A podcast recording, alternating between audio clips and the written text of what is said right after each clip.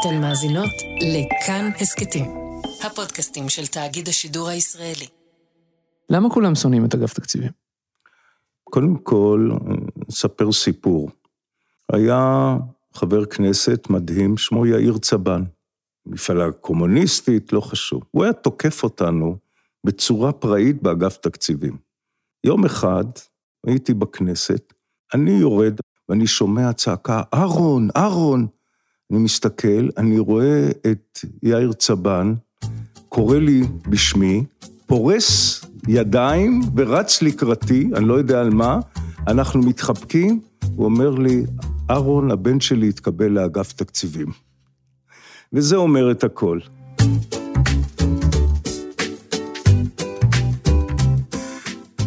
היי, אני שאול אמסטרדמסקי ואתם מאזינים לחיות כיס. אחת לכמה זמן זה קורה.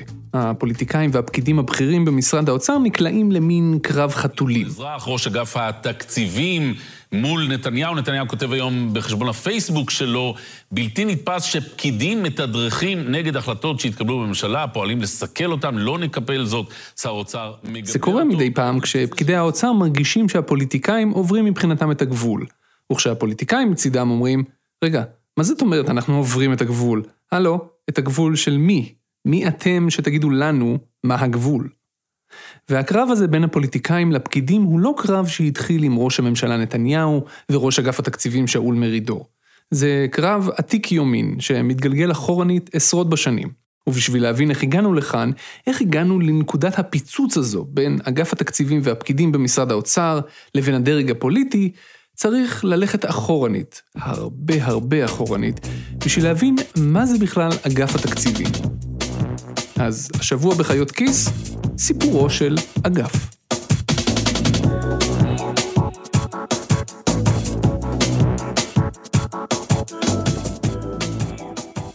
אני רוצה רק לעשות שנייה סאונד צ'ק. אם אתה יכול רק להגיד, נגיד, איך קוראים לך ומה אתה עושה בחיים? אהרון פוגל, היום יושב ראש צים וחברת הביטוח איילון. לפני שהיה יושב ראש צים ויושב ראש חברת הביטוח איילון, אהרון פוגל היה הרבה דברים אחרים. והסיבה שביקשתי ממנו להתראיין לפרק הזה, הייתה תפקיד אחד מאוד ספציפי, בנקודת זמן מאוד ספציפית, שהוא מילא בקריירה שלו. זה היה מזמן, כשאני הייתי יותר צעיר מהבן הצעיר שלי, בתחילת שנות ה-80 של המאה הקודמת. בתחילת שנות ה-80, כשבישראל השתוללה אינפלציה תלת ספרתית בשנה, פוגל ישב על אחד התפקידים הכי חזקים בממשלה, ראש אגף התקציבים. גם אז אגף התקציבים היה אחראי על בניית תקציב המדינה. אבל באותה תקופה, משרדי הממשלה היו פשוט פורצים את מסגרת התקציב שנקבעה בממשלה בכל מיני דרכים מוזרות, מבלי שמישהו באמת היה מסוגל לעצור אותם. אחד הדברים הכי חשובים שהיו הבעיות הכי קשות במשק, זה היה לפחות חמישה-שישה מנגנונים של הקצאה של כסף ציבורי שלא דרך התקציב. הכי גרוע, הכי גדול היה הממשלה בראשות מפלגת העבודה, עד 77, שבעצם העלימה מקורות מהתקציב באמצעות קרנות הפנסיה של ההסתדרות, בהסדר מאוד מיוחד, שהוא חולק על ידי מנגנון שלה לגופים המקורבים, קיבוצים, מושבים, קופת חולים וכולי, זה היקפים של מיליארדים לשנה.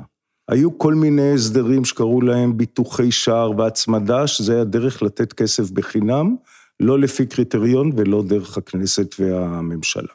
היו במערכת הביטחון למשל, במערכת הביטחון, אם רפאל או תעשייה אווירית או צבאית, היה להם, קיבלו מקדמה על ייצוא מהלקוח בחו"ל, משרד הביטחון השתמש בחלק מהמקדמות האלה לצורכי תקציב הביטחון. בתקופה של סוף שנות ה-70 ותחילת שנות ה-80, המדינה נראתה מאוד מאוד אחרת מאיך שהיא נראית היום. הממשלה הייתה הרבה יותר מעורבת בכלכלה ובחיים של האנשים. הממשלה העסיקה הרבה מאוד אנשים, בין אם זה באופן ישיר ובין אם בחברות שהיו בבעלות ההסתדרות, שהייתה מאוד מאוד דומיננטית בעצמה בפוליטיקה ובכלכלה. הממשלה סבסדה הרבה מאוד מוצרים ושירותים. הרגולציה הממשלתית קבעה הרבה מאוד מאורחות החיים בישראל. ובאגף התקציבים, אומר פוגל, רצו לקחת את המשק, את החברה, את המדינה כולה, למקום אחר, ליברלי יותר. רק שלפוליטיקאים של אז היה קשה לשחרר. מי שמשחרר מוותר על סמכויות, ולכן מוותר על כוח. ומי רוצה לוותר על כוח? אבל אז הגיעה שנת 1985. תדהמה בצמרת הכלכלית, המדד באפריל 19 אחוזים וארבע עשיריות. חלב לתינוק 600 שקל. הולכים להרוג אנשים, הולכים ממש להרוג אנשים. בקיץ של אותה שנה, מדינת ישראל הייתה ממש על סף פשיטת רגל. מדינות לא באמת פושטות רגל, אבל פחות או יותר זה היה המצב. החוב הגיע ל-200 אחוזים מהתוצר, האינפלציה הגיעה ל-444 אחוזים בשנה, ויתרות המטח, הדולרים, כמעט נגמרו. אבל חוץ מהמשבר, זו הייתה גם הזדמנות. אוקיי, אז שנייה אם אני מבין נכון, אתה היית ממונה על התקציבים בזמן שהיה צריך ליישם את תוכנית הייצוב? התוכנית הייתה מוכנה הרבה מראש, עוד בשנת 80-81. כן, אגף התקציבים הכין את עקרונות התוכנית אה, גם קודם, רק יש תופעה אה, ברמה פוליטית בדרך כלל, אם אומרים לך שיהיה משבר גדול, וכדי למנוע אותו אתה צריך משבר קטן, מה אומר הדרג הפוליטי? הוא אומר, אם יהיה משבר קטן, אז לא יהיה משבר גדול. רק יאשימו אותי שעשיתי משבר קטן, אז מחכים למשבר הגדול. וזה מה שקורה גם במצבים כאלה, מאות אחוזי אינפלציה, יתרות מטבע חוץ מתרוקנות. בעצם חודש, חודשיים בלבד, לפני אפס רזרבות מטבע חוץ, היה אומץ לבצע את התוכנית.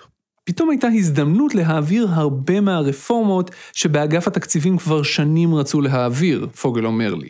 וכך הוא נעשה אחראי על יישום התוכנית הכלכלית הדרמטית ביותר שנעשתה במשק הישראלי מאז ועד היום, תוכנית הייצוב של 1985. אם אתם רוצים אגב לשמוע עוד על תוכנית הייצוב עצמה, איך היא נולדה, מה היה בה ואיך נשמעה ישיבת הממשלה הארוכה שבה אושרה התוכנית אי שם בקיץ 1985, חפשו את פרק 81 של חיות כיס, 750 מיליון דולר בלילה. אנחנו מדברים על זה שם ממש ממש בהרחבה. בתוכנית הייצוב קרו המון דברים. הממשלה התחילה לפקח על המחיר של הרבה מאוד מוצרים, שעל חלקם היא מפקחת עד היום. היא העבירה את החוק שאומר שלבנק ישראל אסור להדפיס כסף בשביל לכסות את הגירעון הממשלתי. היא העבירה את החוק שאומר שאגף התקציבים במשרד האוצר הוא הגוף היחידי בממשלה שרשאי לחלק כסף לגוף ממשלתי כלשהו. כל הרפורמות האלה וצעדים נוספים שנכללו בתוכנית הייצוב לא רק שינו את פני הכלכלה והמשק והפוליטיקה מאז ועד היום, אלא גם העניקו הרבה מאוד כוח, הרבה מאוד כוח, לאגף התקציבים במשרד האוצר. החלק הזה ב-DNA של אגף התקציבים ממשיך עם האגף מאז ועד היום. משבר כלכלי גדול הוא הזדמנות להעביר רפורמות מבניות שמשנות את המשק. זה מה שהיה ב-1985, זה מה שהיה ב-2003 כשנתניהו היה שר אוצר.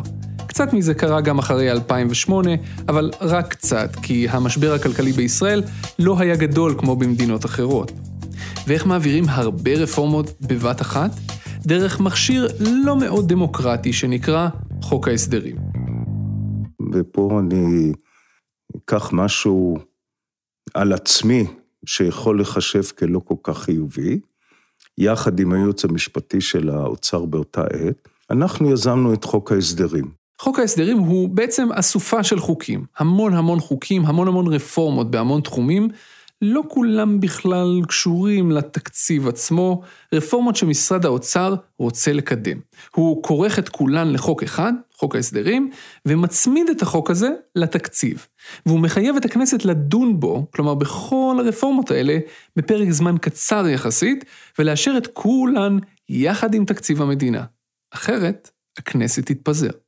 המשק היה זקוק לכל כך הרבה שינויים, שאם התהליכים שכל שינוי היה צריך לעבור, היה בהתאם למה שהיה נהוג לפני חוק ההסדרים, המשק היה נכנס לבעיות הרבה יותר קשות. והדרך שלו להשתפר ולהגיע לרמה העצמאות והפיתוח שהוא הגיע, זה היה כדי לעשות שינויים ורפורמות מהר. ולמה אני אומר, אני אומר את זה קצת לגנותי? כי ניצלנו בצורה צינית את העובדה שהצבעה על תקציב היא הצבעת אי אמון. בממשלה.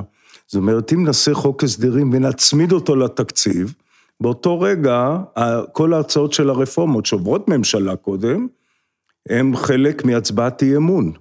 וזה מבטיח את האישור ואת, ה, ואת האפשרות להתקדם קדימה. כשהגיתם את חוק ההסדרים, כמו שאמרת, בראייה הצינית הזאת, של בוא נצמיד את זה, ואז זה כמו אקדח לרקה של הפוליטיקאים, תיארת לעצמך שזה יימשך כל כך הרבה שנים אחרי זה? אה, לא, וגם עם הזמן אפשר להגיד שלא ניצלו לרעה, כי תמיד הכוונות הן טובות, אבל יש דברים שהצמידו לחוק ההסדרים, שבהחלט היו יכולים לעבור תהליך נורמלי ורגיל בכנסת. אבל זה היה מפתה, ובתקופות שונות השתמשו בזה בצורות שונות. השימוש הוא גדול מדי. וזה בעיניי הסיפור המרכזי כאן. זה חלק מהאתוס המכונן של אגף התקציבים. חלק שהם אומנם מעדיפים להכחיש, אבל הוא לגמרי שם. פקידי האגף תופסים את עצמם כשומרי הסף של הקופה הציבורית. הם שומרים עליה גם מפני הפוליטיקאים, כי ללא רסן מתאים, ככה הולך האתוס המכונן, ללא רסן מתאים לפוליטיקאים, נחזור במהרה לימים שקדמו ל-1985, כשהפוליטיקאים עשו בתקציב מה שבא להם. מבחינת פקידי אגף התקציבים, זה לא יחזור שנית. ואם זה אומר שצריך להתנגד לדברים שהפוליטיקאים רוצים לעשות, אז צריך להתנגד, אפילו אם זה שר האוצר עצמו.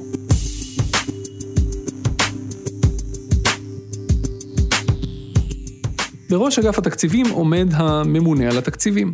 מראשית ימיו של האגף ועד היום עמדו בראשו רק גברים. מה שמשותף לכולם הוא שהם היו גברים צעירים, בדרך כלל בשנות ה-40 לחייהם. ומאחר שאני תכף 40, אז מבחינתי 40 זה צעיר. חלקם עם ניסיון קצר בעולם העסקי, חלקם בלי. הם כולם היו כלכלנים, חלק גדול מהם למדו באוניברסיטה העברית בירושלים, והם בעצמם היו בוגרי האגף. מתחת לממונה על התקציבים ישנם הסגנים שלו. כל סגן וסגנית אחראים על תחום פעילות אחר. סגן ביטחון, סגן מקרו, סגן חברתי, סגנית תשתיות וכך הלאה.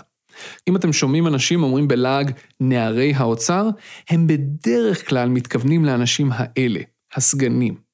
סגני אגף התקציבים הם אנשים עם הרבה מאוד כוח בידיים. הרבה פעמים הם פועלים באופן כמעט עצמאי לחלוטין, תוך כדי שהם מעדכנים את הממונה עצמו לפעמים רק בדיעבד, אחרי שסגרו כבר משהו מול שר או מנכ"ל של משרד אחר. הם ידו הארוכה של הממונה על התקציבים. מתחת לסגנים פועלים הרכזים. לכל סגן יש כמה רכזים, כל אחד ממוקד בתחום משלו ברזולוציה גבוהה יותר. למשל, רכז תעשייה, או רכזת בריאות. ומתחת לרכזים נמצאים הרפרנטים. אלה כבר לרוב אנשים צעירים מאוד, בסוף שנות ה-20 או בתחילת שנות ה-30 לחיים שלהם. רובם מגיעים לאגף בסוף התואר הראשון. מכלול האנשים האלה, כמה עשרות אנשים בסך הכל, הם מהפקידים החזקים ביותר בממשלה. הם הסיירת הכלכלית של הממשלה כולה. הם מגיעים לדיונים בכנסת, הם עובדים באופן שוטף מול פקידי ממשלה בכירים במשרדים אחרים, הם מגיעים לדיונים בממשלה עצמה, הם נושאים ונותנים לאורך השנה, ובעיקר סביב דיוני התקציב, עם מנכ"לים ועם שרים, הרבה מאוד כוח בידיים של קבוצה די קטנה של אנשים די צעירים. ומאז 1985, הכוח הזה רק התעצם. לא מעט אנשים כתבו על זה לאורך השנים. עמנואל שרון, מי שהיה בעצמו מנכ"ל משרד האוצר בתקופה של תוכנית הייצוב, כתב על זה פעם שהכנת התקציב היא לא עניין לחובבנים. ועם זאת, הוא כתב, קביעת יעדים לאומיים היא לא עניין לפקידים. בירוקרטיה בלי חזון ובלי מטרות על מוגדרות, שיעדה העיקרי שמירה על הקופה, עלולה להפר את האיזון, המושג רק בעמל רב, בין עקרון האחריות לבין עקרון היעילות. והייתה המון ביקורת נוספת על הפקידים לאורך השנים, וכל הביקורות האלה התכנסו לשורה אחת. זה נחמד שאתם תופסים את עצמכם שומרי הסף, אבל בסוף בסוף אתם משרתי ציבור, ולא נבחרי ציבור. נבחרי הציבור, לפחות תאורטית, מבטאים את רצון העם, כי הם נבחרי הציבור, הם אלה שנושאים באחריות. אם העם יחשוב שהמדיניות שלהם גרועה, העם יעניש אותם בבחירות הבאות. ולכן, בתיאוריה, הפקידים אמורים לעשות את מה שהדרג הנבחר אומר, ואם זה לא מתאים להם, כי הם חושבים שהמדיניות הזו שגויה למשל, אז הם מוזמנים להתפטר. והתשובה של האגף היא שבסופו של דבר, הכל קשור להכל. כשמשרד הבריאות רוצה לעשות משהו, ולמשהו הזה יש השלכה על תקציב המדינה, הגוף היחידי שרואה את התמונה הכוללת של כל תקציב המדינה זה אגף התקציבים. את משרד הבריאות או משרד החינוך או כל משרד שזה לא יהיה, לא מעניין מה קורה בחלקים האחרים של התקציב. ולכן, אומר אהרון פוגל, התפתחה באגף התקציבים ראייה שהיא מעבר לראייה של כמה זה עולה לי, אלא ראייה של האם אני מנצל את תקציב המדינה בצורה הכי יעילה שאפשר. אתה לא גזבר. יש שקל, אתה צריך לוודא שהתועלת מהוצאת השקל יותר גבוהה מהשקל עצמו, ואיך זה עומד בסדרי עדיפויות מול דברים אחרים, צרכים אחרים, תוכניות אחרות. זה הכל. התפיסה הזו של האגף, האתוס המכונן הזה, הוא החלק ב-DNA שהרבה פעמים גורם לאנשי האגף להגיד למי שעומד מולם, וזה יכול להיות משרד ממשלתי אחר, או הסתדרות, או לא משנה מי. רוצים כסף? בבקשה, תנו לנו דברים בחזרה. איזה דברים? לרוב כל מיני דברים שנופלים תחת המסגרת הכללית של התייעלות כלכלית. תנו יותר שעות עבודה, תנו את ההסכמה שלכם לרפורמות מבניות, תנו גמישות ניהולית, מה שזה לא יהיה. אם לקחת את זה בהשאלה מעולם אחר, זו התפיסה של ייתנו יקבלו, לא ייתנו לא יקבלו. עוזי לנדאו נהג לספר שפקידי אגף התקציבים התנגדו פעם גם להקמת נתיבי איילון, בטענה שזה לא כלכלי. הם גם התנגדו לרכבת לירושלים. לכן, לפעמים, כשאנשי האגף אומרים לגוף מסוים לא, מהר מאוד זה הופך למין מחול שדים כלכלי-פוליטי. ועכשיו, בדרך כלל, אה, בא שר, נגיד באים אה, שר חינוך, באים מורים, דורשים תוספת שכר. ויכול להיות שזה מוצדק או לא, זה לא חשוב. ברגע שאתה שם את זה בסך הכל הכללי, והתשובה היא שלילית, נוח להגיד לשר, זה אגף תקציבים. הוא מקום שבו אתה יכול או להביע קצת תסכול, או להעביר אשמה אליו.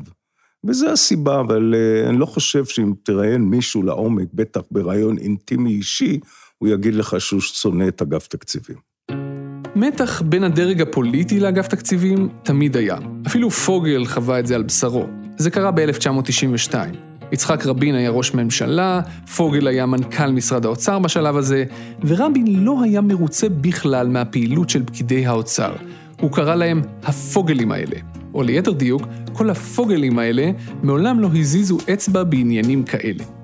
קודם כל, אה, שלא תחשבו שזה שלילי, זה היה ביטוי חיובי מבחינתו, והיחסים היו מדהימים. יחד עם אגף התקציבים, הגשנו לממשלה 40 רפורמות. כל הרפורמות עברו כמובן את אישור שר האוצר ואישור רבין כראש ממשלה, לפני שזה בא לממשלה, חלק מהרפורמות הורידו, הציעו הצעות אחרות, והכל הגיע בהסכמה מלאה. והכל עבר. אחרי זה הייתה ישיבה של שרינו, שרי מפלגת העבודה. ואז אחת השרות אומרת, מה עשינו? אנחנו הסתכסכנו עם יושב ראש הוועד שלנו מהחשמל, ועם הבזק, ועם הבנקים, מה עשינו עם כולם? מה, מה, זה מה שבאנו? להסתכסך עם יושבי ראש הוועדים שקשורים אלינו? ואז רבין אמר, הפוגלים האלה. זה היה מאוחר בלילה, הישיבה הזאת. מאוחר בבוקר הייתה לנו ישיבה אצל ראש הממשלה על לבטל מכסים על יבוא טקסטיל. כי הרי אז פועל שעובד בתעשיית מזון וטקסטיל, רוצה לקנות חולצה, היה צריך לשלם פי שלוש מה שהוא יכול לשלם, הכל בשם הכאילו כחול לבן של אותה תקופה. ואז אתה בא, כאילו ממשלה סוציאליסטית, ואתה חושב, אם ראש הממשלה כועס עליך, אז הוא ידחה את הדיון לה. מיד קיבל את כל ההמלצות והכל בוצע באותו יום, ומערכת היחסים הייתה מעולה. אבל בסך הכל זה המחיש מצד אחד את החשיבות של הדרג המקצועי, אבל מצד שני, אם רוצים, יש תמיד את מי להאשים.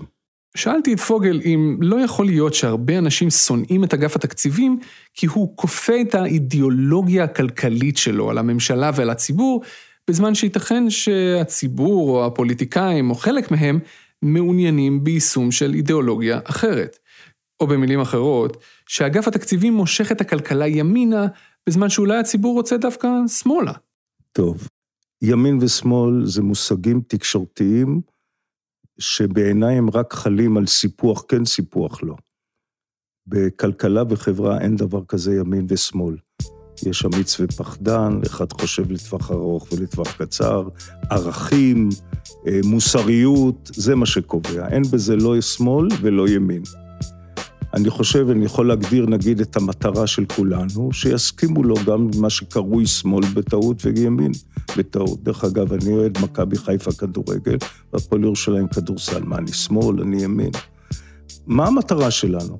שיפור איכות ורמת החיים, תוך שוויון הזדמנויות ושיפור הצדק החלוקתי. מה זה ימין, זה שמאל, זה ככה, זה החיים וזה מה שנכון. השאלה איך עושים את זה. ובאיך עושים את זה, העיקרון שאני, השר או הראש הממשלה יודע, יודע יותר טוב ממך מה טוב בשבילך, אני לא מקבל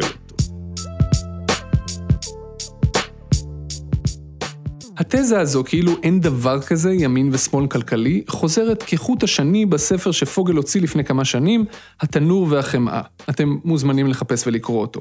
אין שמאל וימין כלכלי, החיים הם רצף של קבלת החלטות, וכל החלטה נמדדת לגופה. זו התזה. ועוד הוא אומר, אנשים שמציירים את עצמם סוציאליסטים, אלה מילים שלו, לפעמים מקבלים החלטות הפוכות לגמרי, כמו לתת פטורים ממס.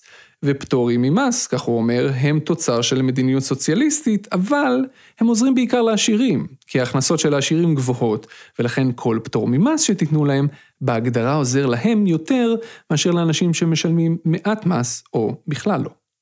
ואני מזכיר את כל הסיפור הזה, כי זו העמדה הקלאסית של אגף התקציבים. אנחנו לא באים מאידיאולוגיה כלכלית שאנחנו מנסים לכפות, אנחנו באים מתוך רצון לשפר את הרווחה הכלכלית של הציבור. זו המטרה שלנו, ואנחנו בוחנים כל מקרה לגופו.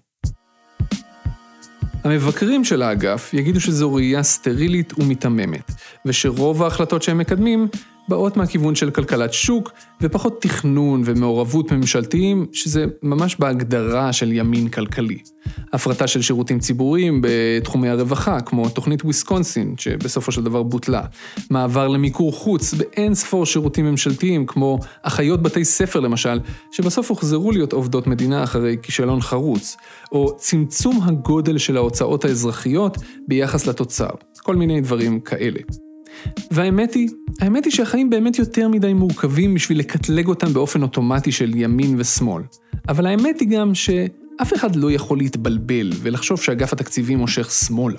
אולי כל נושא באמת נבחן לגופו, אבל בסופו של דבר, במבחן התוצאה, התוצאה היא די מונוכרומטית.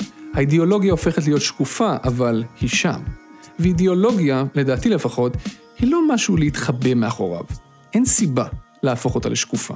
אז אני אתן לך כמה תובנות מכמה אנשים שדיברתי איתם אה, לאחרונה. הם אומרים, תשמע, אגף תקציבים זו הסיירת הכלכלית של הממשלה, אין על זה חולק, אנשים מאוד ערכיים, אנשים מאוד, אה, עם הרבה מאוד יכולת, הרבה מאוד כוונות טובות, אבל הם באיזשהו מקום שמים את עצמם מעל לדרג הנבחר. ואם לדרג הנבחר יש רעיונות שאינם מתיישבים עם תפיסת העולם האידיאולוגית שלהם, או עם האופן שבו הם חושבים שצריך לשמור על הקופה, וכמו שאמרת, להביא תועלת אה, מכל שקל שנכנס.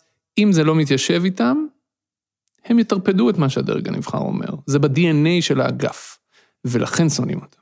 מה דעתך על זה? כמובן שאין לזה שום קשר למציאות.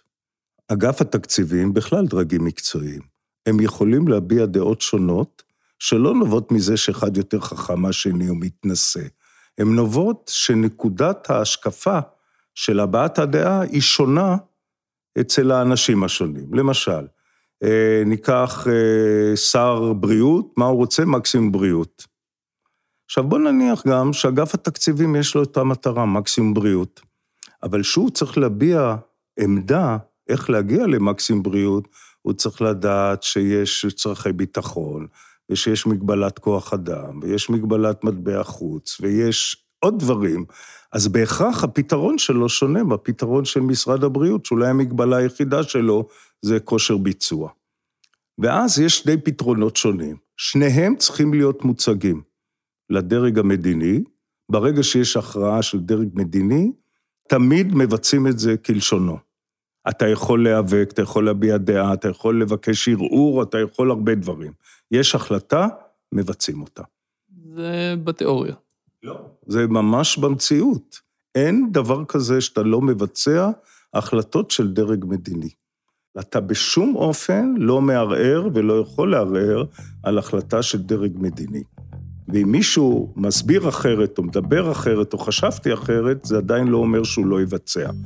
כל החלטה זה א', ב', מבצעים אותה.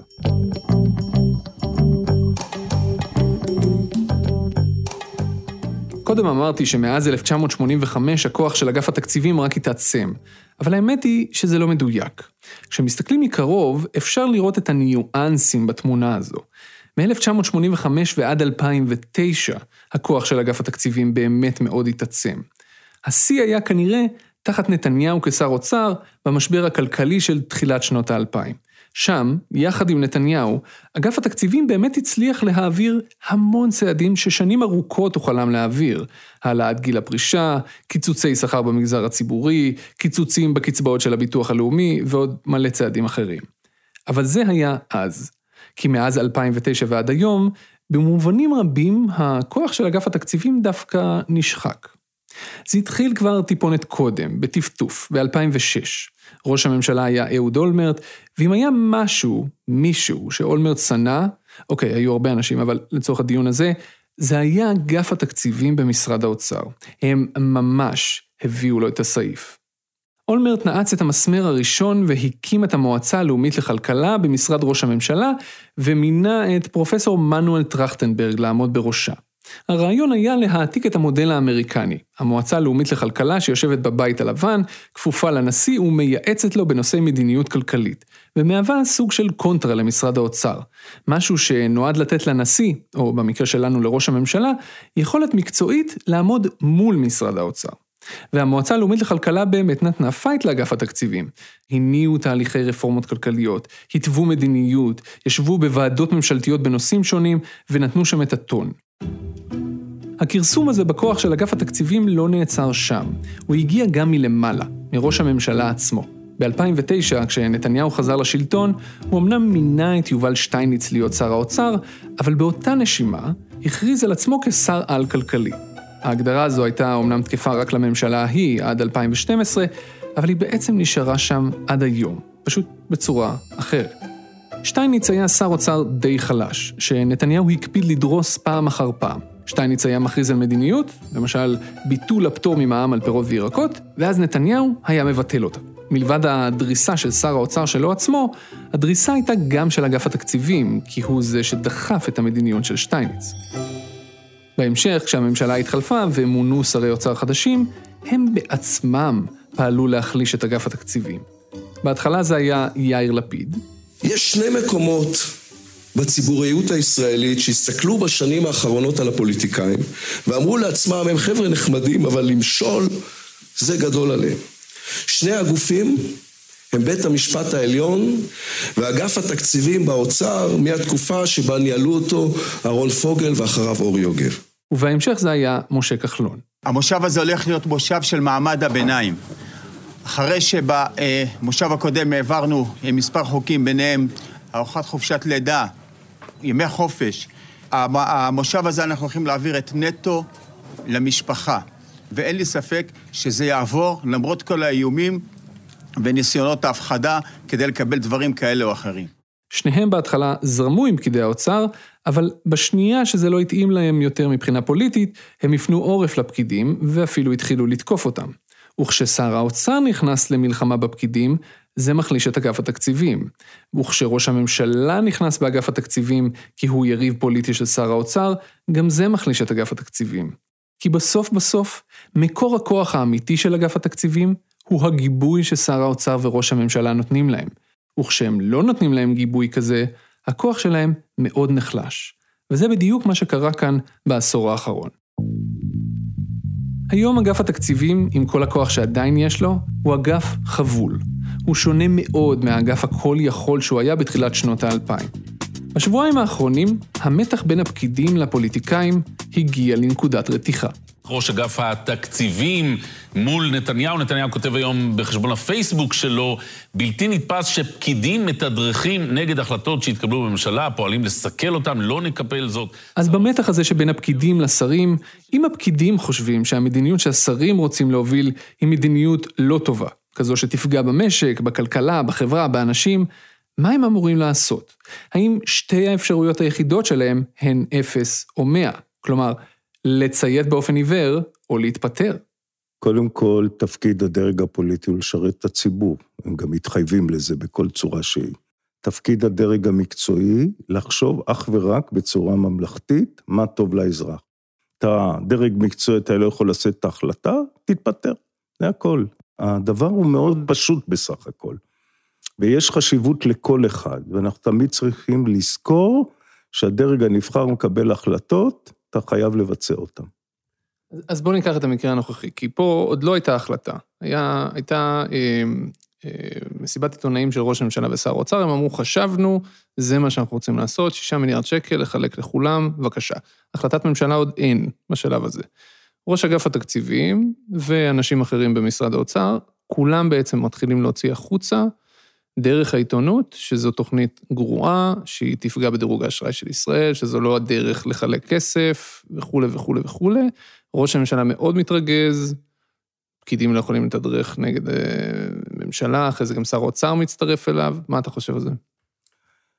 קודם כל, אני יודע שראש הממשלה, שיכולה להיות עליו המון ביקורת, הוא מקשיב. אתה יכול לבוא אליו ולשר האוצר ולהשמיע את דעותיך, וההחלטה בסוף היא של הממשלה. זה לא מצב שמישהו לא מקשיב, כאילו יודע מה הוא רוצה, ו... או שלא יודע ויש לו אינטרס, ו... ואז הדבר הרבה יותר מסובך. פה יש הזדמנות לכולם להשמיע את דעתם. ומבחינה זאת, זה המקום להביע את הדעה. אתה לא צריך לבקר אותה בציבור, מה עוד שזה לא עוזר, למרות שיכולים להגיד פה, במקרה הזה, שזה כן עזר. אבל הביקורת הייתה, יש מקום מספיק לביקורת פוליטית וכולי. אחרי שנפלה ההחלטה, מישהו, נגיד, בא עיתונאי לראיין את ראש אגף התקציבים, אז הוא יגיד לו, אנחנו הבענו דעה אחרת, הדעה שלנו היא כזאת וכזאת, אבל יש החלטת ממשלה או החלטת אה, שר אוצר ראש ממשלה, וננסה לבצע אותה הכי טוב שאפשר. אתה לא מסתיר את דעתך. מהבחינה הזאת, לא קיבלו החלטה לא נכונה, דרך אגב, זו הייתה החלטה איומה, היא גם לא הייתה מניעה כלום במשק, מעבר לחוסר הצדק החלוקתי. אז את כל זה אומרים לראש הממשלה ולשר האוצר, אחרי שהתקבלה ההחלטה, ואל תסתיר את דעתך, אבל אתה יכול להגיד, אבל הם קיבלו את ההחלטה ואנחנו נבצע אותה. מתישהו הגל הזה ייגמר. בעצם גל זו לא מילה טובה להשתמש בה בימים אלה. מתישהו הפיצוצים האלה בין ראש הממשלה והשרים לבין פקידי אגף התקציבים יחלפו, והסקנדל התורן יהיה משהו אחר. אבל המתח הזה, שבין הדרג הנבחר לדרג המשרת, המתח הזה יישאר. אנשים ימשיכו לשנוא את אגף התקציבים, ופקידי האגף ימשיכו לראות בעצמם שומרי סף. זה נכון, גם DNA זה משהו שמשתנה ועובר מוטציות עם השנים, והאגף של היום לא דומה לאגף של פעם, אבל נדרשות עשרות שנים בשביל להגיע לשינויים משמעותיים. ובסוף, הקדנציות באגף קצרות, אנשים חדשים עוזבים די מהר, והמורשת חזקה יותר מהכל. והם גם ימשיכו להתנגד בעתיד. אבל הם גם ימשיכו לקדם במלוא הכוח, בסבלנות שאין לה קץ, את הרפורמות שהם חושבים שהן הרפורמות הנכונות למשק. אלה שיפתחו את הכלכלה ויגדילו את רווחת הציבור.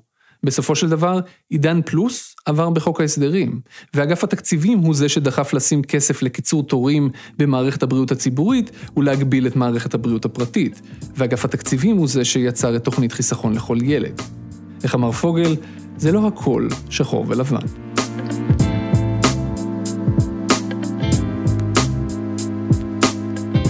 אתם האזנתם לחיות כיס, הפודקאסט הכלכלי של כאן.